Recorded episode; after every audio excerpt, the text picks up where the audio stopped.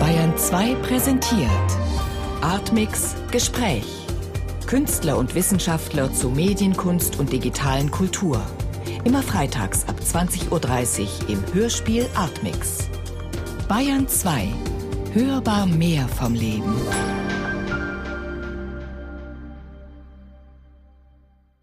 Suchmaschine, Wissen, Macht.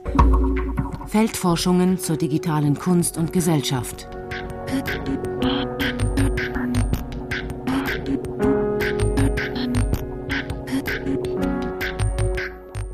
Mit Julian Döpp.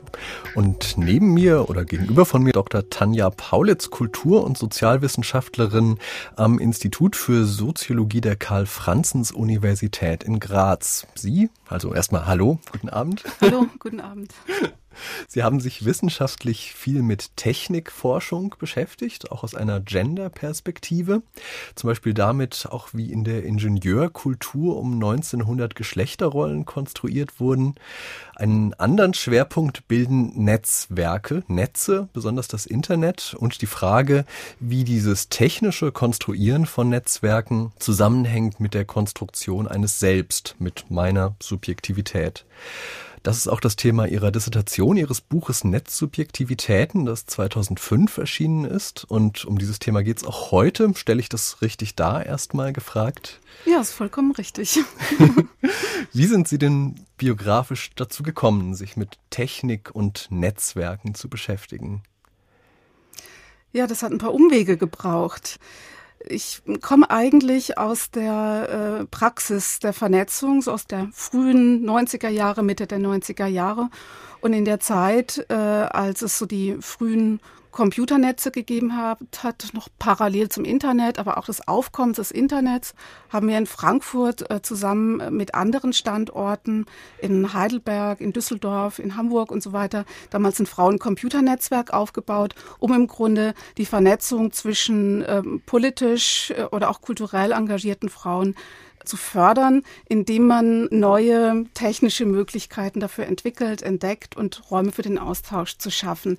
Das war damals die Idee und ich habe damals in einer Gruppe mit anderen diese Server quasi äh, betrieben, die Strukturen dafür entwickelt, die Server administriert. Also selbst an der Vernetzung sozusagen mitgearbeitet. Genau. Und parallel war ich damals auch in einem größeren Unternehmen beschäftigt, in dem zu diesem Zeitpunkt das Internet auch äh, entdeckt worden ist und eingeführt worden ist. Und ich habe dort eben auch Internetaktivitäten koordiniert, also die Selbstdarstellung des Unternehmens im Internet, die Nutzungsmöglichkeiten der Mitarbeiter und Mitarbeiterinnen im Internet, die Schulungen und all das, was im Grunde damit zu tun hat. Und insofern komme ich im Grunde aus, aus Kontexten, in denen das damals quasi praktisch erprobt worden ist außerhalb des wissenschaftlichen Feldes, in dem das Internet ja schon viel länger auch eine Rolle gespielt hat und wo es zusammenging, also auf der einen Seite eben mit Organisationslogiken und auf der anderen Seite eben mit politischen und kulturellen Zusammenschlüssen von Interessensgruppen, so könnte man mhm. das vielleicht Und wie sagen. kam dann diese Entscheidung, das jetzt aus wissenschaftlicher Perspektive auf einmal zu betrachten?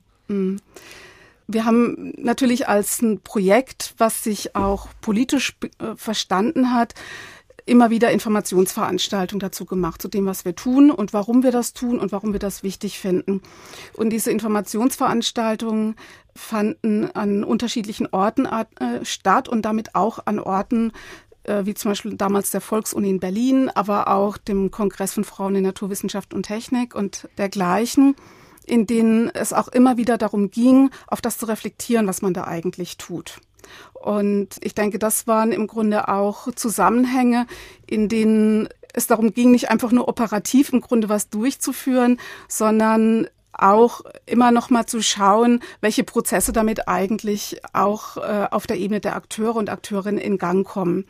Und so im, im Zuge dieser Auseinandersetzung in den Projekten, aber auch was ich mitbekommen was habe, was im Unternehmen passiert, bin ich an Punkte gekommen, wo klar geworden ist, dass wir im Prinzip mit diesem Server einen Möglichkeitsraum, sage ich mal, aufmachen hm. und dieser Möglichkeitsraum aber erstmal noch sehr, sehr wenig festlegt und letztendlich auch klar geworden ist, wie stark diese Vernetzung eigentlich davon abhängt, dass Einzelne diesen Raum auch ergreifen und daraus auch was machen. Mhm. Und das fand eben statt auch zu einer Zeit, als dann doch das Internet, vor allem in Form des Web, äh, populär geworden ist und immer stärker die Idee auch dominant würde, man kann hier was runterladen und dort mhm. Informationen mhm. bekommen und so weiter. Und insofern haben wir uns ein Stück weit, glaube ich, auch als nicht vielleicht um die Gegenbewegung verstanden, aber doch als ein bisschen anderer Ort, wo es nicht darum ging, im Grunde in so einem One-Way-Verfahren einfach mhm. Informationen bereitzustellen, sondern interaktiven Austausch zu ermöglichen. Ja. Jetzt haben Sie ja sozusagen da schon Netz in zwei, auf zwei Seiten. Einmal haben Sie gesagt, bei einem Unternehmen so als Selbstdarstellung und andererseits aber auch sozusagen politische Emanzipation einfach durch Vernetzung. Sie bezeichnen ja diesen Netzbegriff so auch als moderne Erfolgsgeschichte. Erstmal hört sich aber Netz ja so sehr pragmatisch an. Man denkt einfach, okay, da gibt es verschiedene Punkte und die verbindet man miteinander und dann kriegt man ein Netz.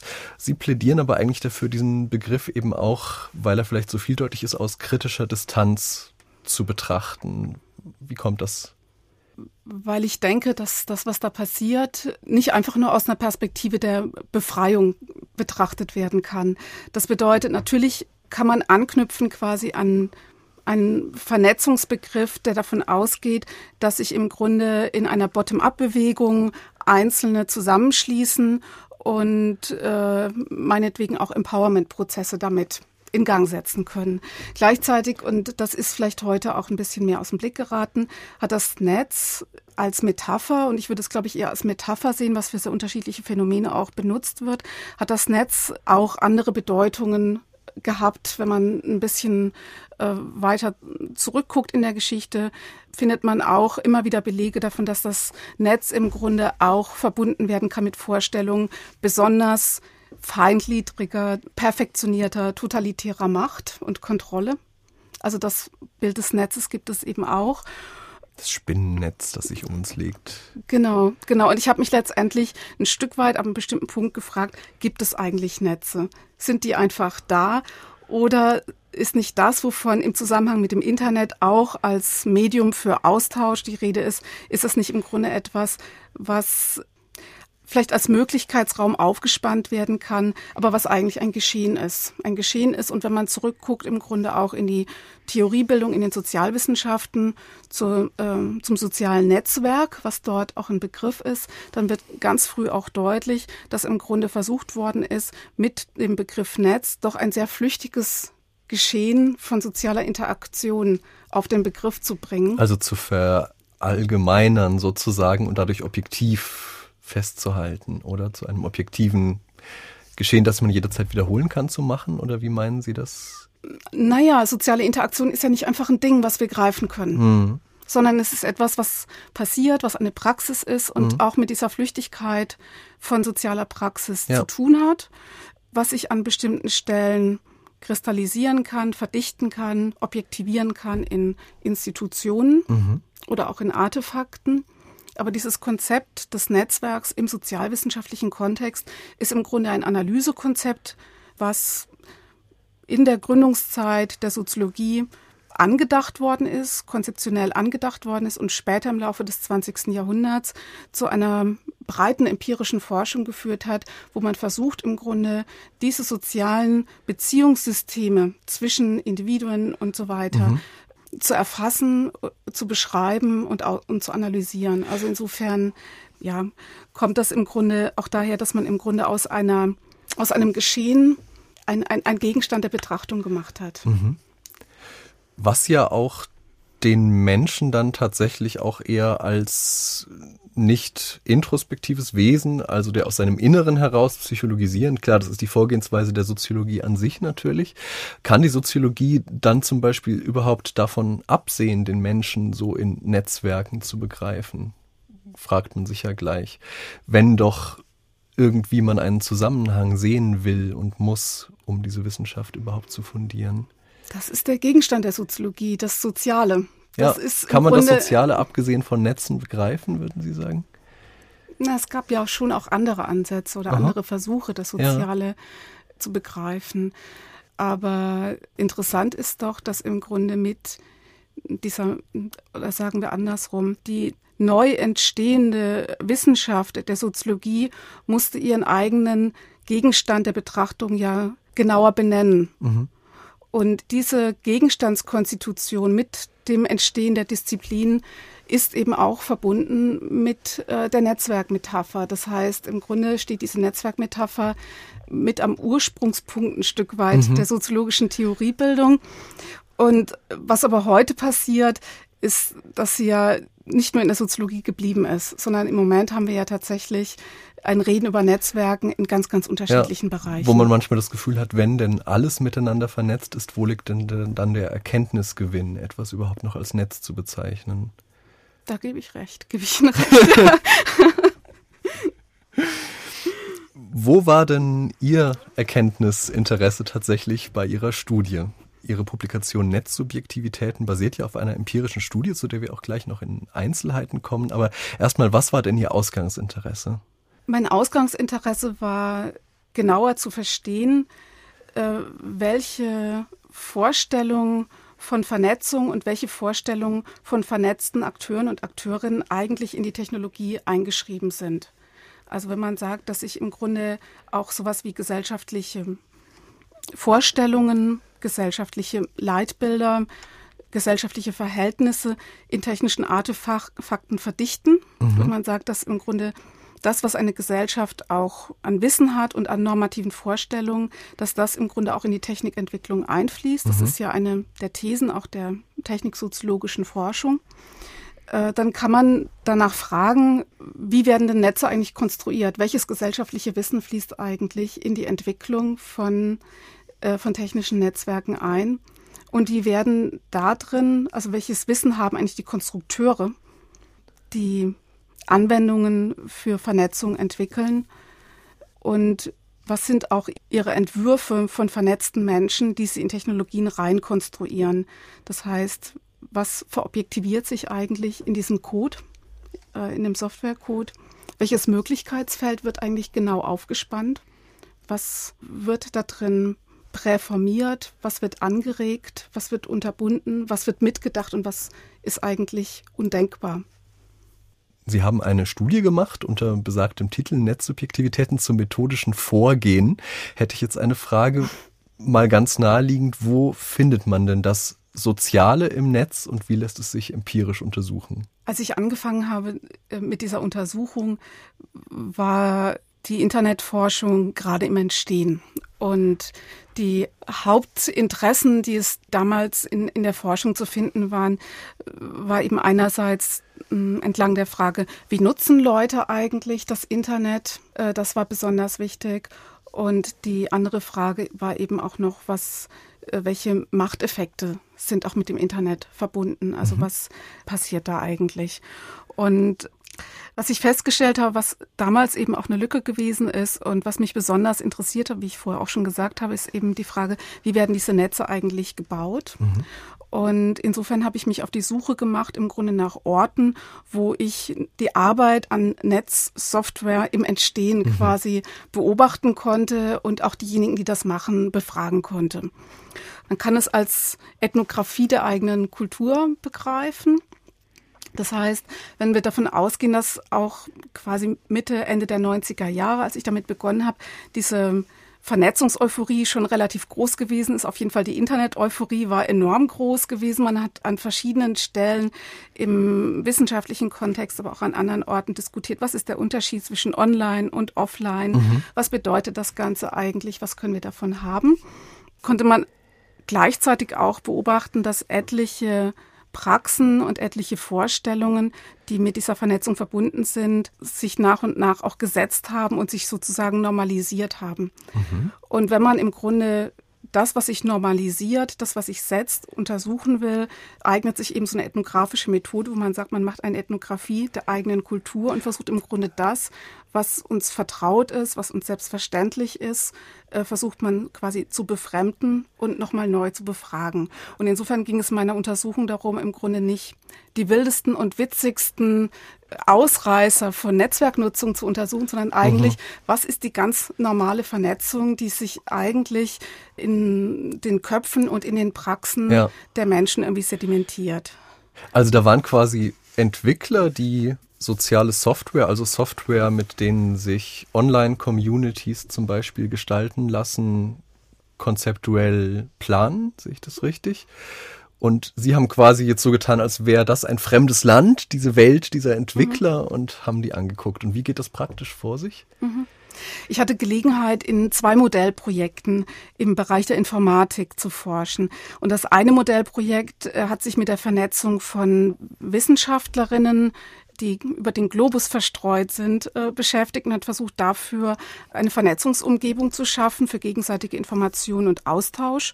Und das andere Projekt, was ich kontrastiv dazu untersucht habe, hat kleinere und mittlere Unternehmen in einer strukturschwachen Region versucht zu unterstützen durch eine entsprechende technische Umgebung. Mhm.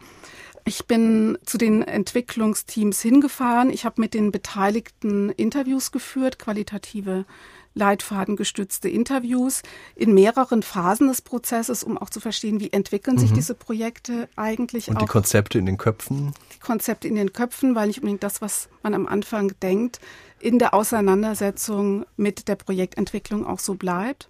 Ich habe mir angeguckt, wie entwickelt sich die technische Umgebung selbst. Das heißt, die Projekte haben in der Regel mit Prototypen gearbeitet, die sie gemeinsam mit Pilotanwendern, Pilotanwenderinnen in partizipativen Prozessen versucht haben, gemeinsam zu entwickeln, immer wieder evaluiert haben. Das heißt, ich habe im mhm. Grunde auch Online-Erkundungen gemacht und hatte äh, auch das große Glück, dass mir sehr, sehr viele Dokumentationsmaterialien zu den Projekten zur Verfügung gestellt worden sind. Das war, beide Projekte liefen so um das Jahr 2000 herum, mhm. also das war ungefähr der Zeitpunkt. Was würden Sie denn sagen? Man denkt ja, da kommen wahrscheinlich auch viele so eben Selbstverständlichkeiten zur Sprache, aber wo setzt denn da Ihr Interesse ein oder wo setzte Ihr Interesse ein? Wo haben Sie gemerkt, dass da vielleicht wirklich was Fremdes im ethnografischen Sinne passiert? Kann, lässt sich das so sagen? Das ist eine ganz schwierige Frage. Ich meine, wenn man selbst aus dieser Vernetzungspraxis kommt, mm. hat man ja im Grunde einen doppelten Auftrag. Das Going Native sozusagen geht verflucht schnell. Ja. Und äh, es bedarf tatsächlich irgendwie mehrerer Schritte, das auch wieder zu befremden. Das geht ganz oft in der Interviewsituation nicht. Das heißt, ähm, das sind tatsächlich Dinge, die im Grunde auch dann in der Auswertung des Materials schrittweise mhm. erfolgen und auch. Wie sah das dann aus? Also was haben, was waren da die Sachen, die Ihnen ins Auge gefallen sind bei der Auswertung? Was für Konzepte? Also ich denke mal, erstmal findet man sehr viel wieder, was man, was man kennt. Das heißt, was ist in diesen Projekten gemacht worden? Man hat äh, sogenannte Plattformen gebaut. Man hat ermöglicht, dass diejenigen, die an diesen Vernetzungsprozessen teilnehmen sollen, dass sie äh, sich gegenseitig Nachrichten schicken können, dass sie eigene Seiten gestalten können, dass sie E-Mail nutzen können dass sie gemeinsame Datenbereiche haben, mhm. gemeinsame Datenhaltung haben und etliche Dinge, die von den Anwendungen her nicht besonders spektakulär mhm. sind. Interessant ist, äh, denke ich, gewesen, dass beide äh, Projekte an bestimmten Punkten ihrer Arbeit darauf gestoßen sind, dass übliche Softwareentwicklungsprozesse bei Vernetzungstechnologien an Grenzen stoßen, die Herausforderungen für die Informatik darstellen. Das heißt, es ist einmal deutlich geworden, damit äh, hat sich ein Projekt ganz besonders intensiv auseinandergesetzt, dass in dem Moment, wo man versucht, global verteilte Akteurinnen miteinander zu vernetzen, mhm. ist es extrem schwer, ein homogenes Bild der Nutzerin zu erstellen. Das heißt, Softwareentwicklung für eine Zielgruppe, die man nicht kennt, mhm. die man nicht bestimmen kann und die man auch nicht vereinheitlichen kann, stößt einfach an, an eine Wissensgrenze, mit der man in, in solchen Entwicklungsprozessen umgehen muss. Mhm, mhm, das war in dem einen Projekt, denke ich, bedeutsam. Und in dem anderen Projekt gab es auch Aspekte davon, die man finden konnte, dass zum Beispiel die kleinen und mittleren Unternehmen, die vernetzt werden sollten, die unterschiedlichsten äh, Hardwarebedingungen mitgebracht haben, mhm. für die es schwer war, im Grunde irgendeinen gemeinsamen Standard zu definieren, was man in einem großen Unternehmen leichter kann. Das heißt, es geht auch um Sachen wie Flexibilität und Freiheit. Also der Benutzer soll sich auch irgendwie in diesem System frei sein und denken, auch wenn ich meine eigenen Bedingungen mitbringe, meine eigene Subjektivität quasi, bin ich trotzdem aufgehoben da mhm. drin. Wie, wie funktioniert denn das? Ich meine, man muss sagen, das sind beides partizipativ orientierte Projekte gewesen. Das heißt, sie haben versucht, einerseits wirklich auch für eine bestimmte Zielgruppe etwas Brauchbares herzustellen und auch zu erproben und gleichzeitig auch die Perspektiven derjenigen, die das mal nutzen, auch in den Entwicklungsprozess mhm. einzubinden. Das ist nicht in allen Bereichen der Informatik so, sondern das sind schon ausgewählte Bereiche mhm. der Informatik, in denen partizipative Konzepte eine besondere Rolle spielen wenn Sie sagen, es geht auch um Freiheiten, dann denke ich, ist so der andere Aspekt auch noch wichtig, der auch Grenzen der herkömmlichen Herangehensweisen der Informatik deutlich gemacht hat. So wurde zum Beispiel klar, dass die Entwicklung von Vernetzung mit der Informalität von sozialen Beziehungen und von Kooperationsbeziehungen umgehen muss. Das heißt, man kann nicht so einfach beschreiben, wenn drei Unternehmen kooperieren, machen sie zuerst das Mhm, mh. Dann machen sie das, dann machen sie das und dann bringt man das in ein Ablaufmodell, in ein, in ein lineares, in ein, mhm. lineares, in einen Algorithmus und schreibt den Code quasi einmal durch, äh, sieht bestimmte Interaktionsmöglichkeiten vor für einen solchen standardisierten Prozess, macht das Produkt fertig, stellt es den Leuten hin und sagt, jetzt habt ihr mhm. etwas, äh, mit dem ihr arbeiten könnt, sondern es war klar, die Prozesse sind immer anders, die Prozesse mhm. sind hochgradig informell. Wie, wie bezieht sich das denn denn auf die Netzsubjektivitäten? Also was passiert mit diesen Subjektivitäten in dem Moment, wo die eben dann konzeptuell vernetzt werden? Ich würde irgendwie sagen, erstmal gibt es Beteiligte, die man quasi als Akteure und Akteurinnen in so einem Netz vorsieht. Die Frage, wie die zu sowas wie Subjekten im Netz werden, glaube ich, ist eine zweite Frage. Mhm. Und das ist, denke ich, auch was, was mich interessiert hat. Im Grunde, wie wird in diesem Möglichkeitsraum, in diesem technischen mhm. Möglichkeitsfeld, was aufgespannt wird, überhaupt ermöglicht, dass Einzelne zu Subjekten vernetzten Handelns werden. Ja, das wie wird das möglich? Im Grunde die Forschungsfrage. Und ich denke, da habe ich ein paar ganz spannende Befunde ausmachen können. Denn äh, es wurde deutlich, dass aus diesen Begrenzungen im Grunde, die, die sichtbar wurden, äh, die Konsequenz gezogen wurde in beiden Projekten, dass man sagt, man orientiert sich sehr stark am Internet, man schafft eine sehr offene Plattform und bietet auf dieser sehr offenen Plattform Handlungsoptionen an, die es ermöglichen und auch begünstigen sollen, dass diejenigen, die da beteiligt sind, aktiv werden und sich aktiv einbringen und auf dieser Plattform meinetwegen Listen von Hyperlinks anlegen zu ihren eigenen mhm. Netzwerkkontakten, die sie haben, dass sie sich in einer Expertinnen-Datenbank quasi ihr eigenes Profil reinschreiben und darstellen und auch äh, ihre Verbindungen, die sie haben, deutlich machen äh, und so weiter und so fort. Das heißt, es ist klar geworden, dass man zum Subjekt vernetzten Handelns dadurch wird, dass man sich mit den eigenen sozialen Bezügen, die man hat, mhm. in einem solchen Netzwerk sichtbar macht und eben auch Verbindungen in Form von Hyperlinks anbietet. Ich habe das versucht mal auf so einen Begriff zu bringen, zu sagen, Subjektivität im Netz wird eigentlich hergestellt als eine dynamische Form der Verweisstruktur. Das heißt, es sind, es ist ein Knoten, der in sich keinen keinen Wesenskern hat, sondern im Grunde ein Schnittpunkt verschiedener sozialer Beziehungen, die aber im Grunde sichtbar gemacht werden müssen, um überhaupt wahrnehmbar zu sein als ein Wesen, was sich im Grunde über die soziale Einbindung konstituiert. Kommen wir mal zur Interpretation Ihrer Forschungsergebnisse. Es fällt ja auf das Schlagwort der sogenannten Wissensgesellschaft. Was würden Sie denn sagen, was für Veränderungen in dieser Wissensgesellschaft erzeugen denn solche neuen technologisch bestimmten Konzepte von Subjektivität? Also ich würde jetzt mal so ein bisschen einen Begriff verwenden, der sich vielleicht nicht sofort selbst erklärt. Ich würde sagen, sie erzeugen neue Selbstverhältnisse und neue Formen der Regierung des Selbst. Wenn ich das so formuliere, beziehe ich mich auf Michel Foucault an der Stelle, der vorgeschlagen hat, Analysen der Macht an verschiedenen Stellen entscheidend zu erweitern. Das heißt, nicht nur nach Formen von Unterdrückung, von repressiver Macht zu fragen, sondern auch danach zu fragen, wie Machtwirkungen im Grunde auch dadurch zustande kommen, dass etwas ermöglicht wird, dass etwas hergestellt wird, dass etwas produziert wird. Dass plötzlich ein Raum existiert. Dass ein Raum existiert und eben auch die Frage, wie diese Konstituierung von Subjektivität, von bestimmten Formationen von Subjektivität mit Macht zusammenhängt. Also wenn etwas produziert wird im Grunde und wenn ich sage, auch es interessiert mich, wie Subjektivität da drin produziert wird, dann ist die Frage, ob mit dieser Produktion von Subjektivität nicht auch Formen produktiver Macht verbunden sind. Also praktisch hieße das zum Beispiel, dass ich mir in einer Community eben überlegen muss, wie ich mich darstelle und quasi mich selbst anfange zu verwalten. Wäre das so ein Punkt? Vielleicht könnte man es so, so bezeichnen. Also vielleicht ist m, hm, der Begriff adäquater von der Führung des Selbst zu sprechen oder von der Regierung des mhm. Selbst. Das ist im Grunde der Versuch, etwas ins Deutsche zu übertragen, was äh, Foucault mal Gouvernementalité bezeichnet hat, also ein Kunstwort, was sich zusammensetzt aus Gouverner und Mentalité, also das Regieren und die Denkweise, also wie geht im Grunde die Rationalität, eine Formation von Rationalität mit bestimmten Formen der, der Führung, der Steuerung zusammen. Mhm, mh. Aber wer steuert da wen?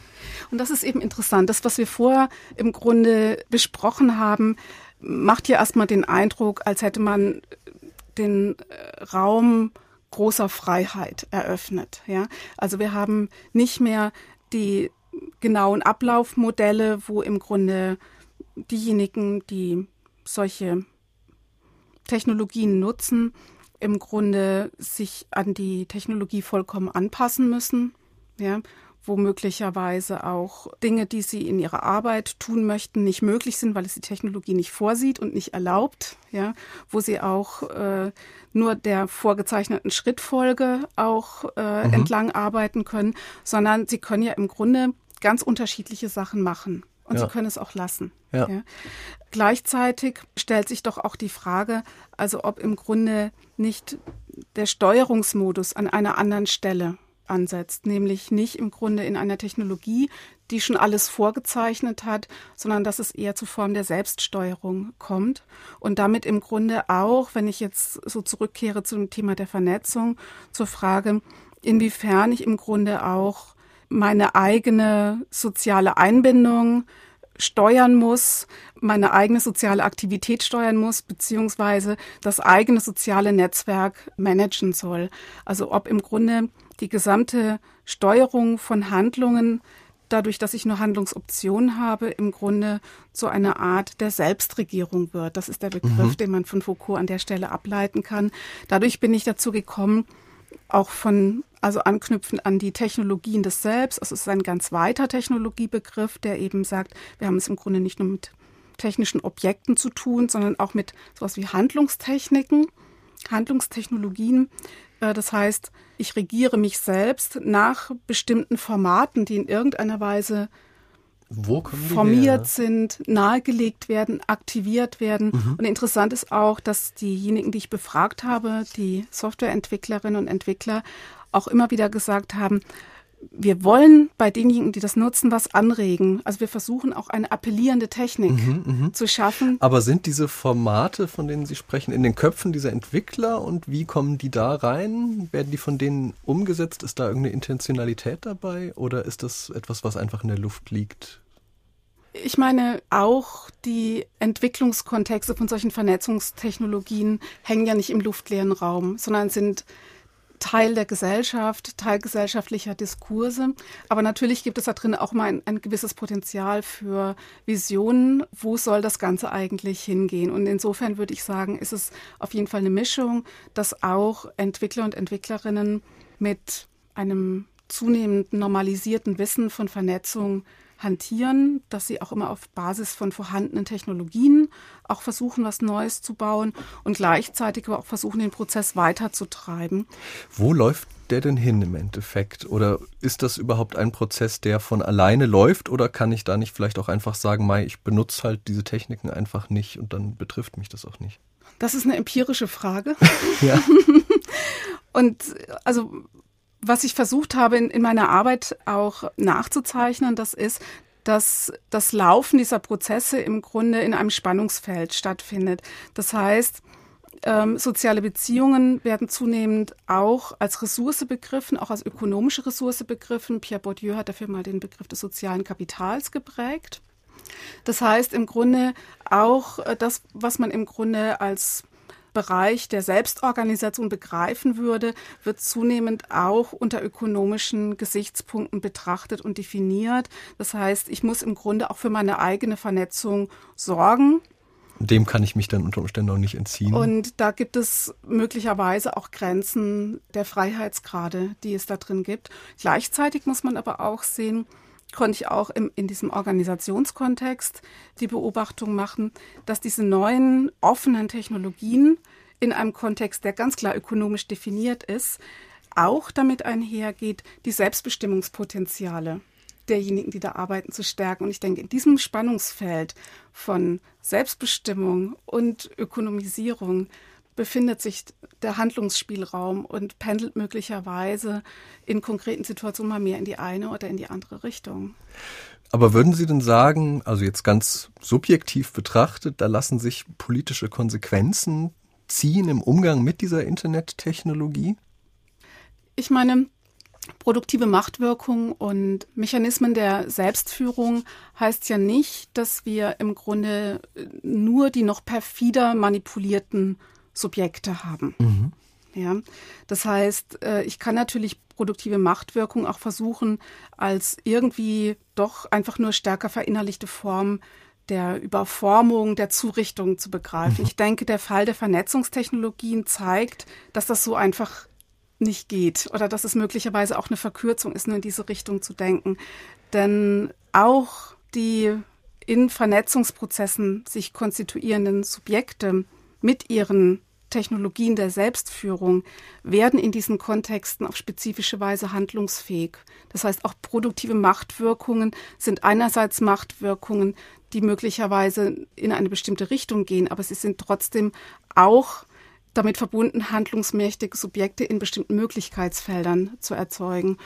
Das ist denke ich, ein ambivalenter Befund, aber ich glaube, das ist im Moment auch der Diskussionsstand und aus dieser Ambivalenz lässt sich so leicht mhm. nicht heraustreten, dass man in einer ganz einfachen Form eine Befreiungsperspektive aufmachen könnte. Also auch so eine Utopie nach dem Motto, endlich gibt es ja auch ein Wissen letztlich, das sich eben sozial unter Umständen auch bewusst konstruieren lässt, wo eben nicht quasi die Enzyklopädie wird geschrieben von gewissen Leuten, die das dann das Geld haben, das auf dem Buchmarkt zu veröffentlichen und quasi damit das Wissen beeinflussen, das in, unserer Gesellschaft herrscht, sondern Wissen kann sozial konstruiert werden. So eine Utopie lässt sich das irgendwie überhaupt auf dieser Basis aufrechterhalten?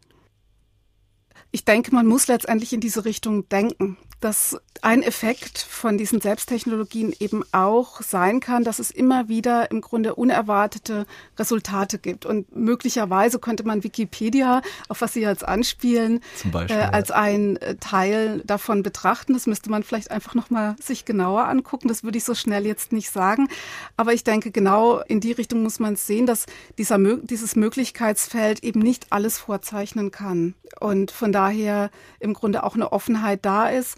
Und ich glaube, die Richtung, in die man diskutieren kann, ist eben, wie lassen sich in diesen Denklogiken, in diesen neuen Handlungsrationalitäten, die mit Vernetzung zusammengehen äh, oder die mit Vernetzung im Grunde verbunden sind, wie lassen sich da drin eben durch diese Form der Subjektkonstitution Verschiebungen bewirken. Ich glaube, mit Foucault gesprochen ist der komplette Ausbruch aus diesen herrschenden Rationalitäten nicht möglich. Aber wie lassen sich da drin Verschiebungen, neue Spielarten im Grunde entwickeln? Ich denke, das ist eine Richtung, in die man da denken kann.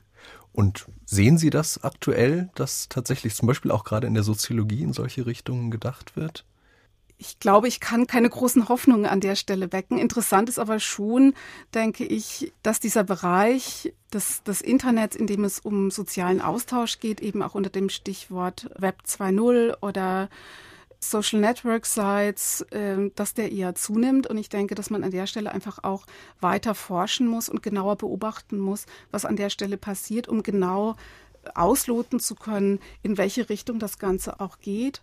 Und ich denke, interessant und vielleicht auch nicht immer beruhigend ist die Tatsache, dass auch in der Informatik ein Bereich zunehmend wichtiger wird, der nennt sich äh, Social Software, also Entwicklung von Social Software.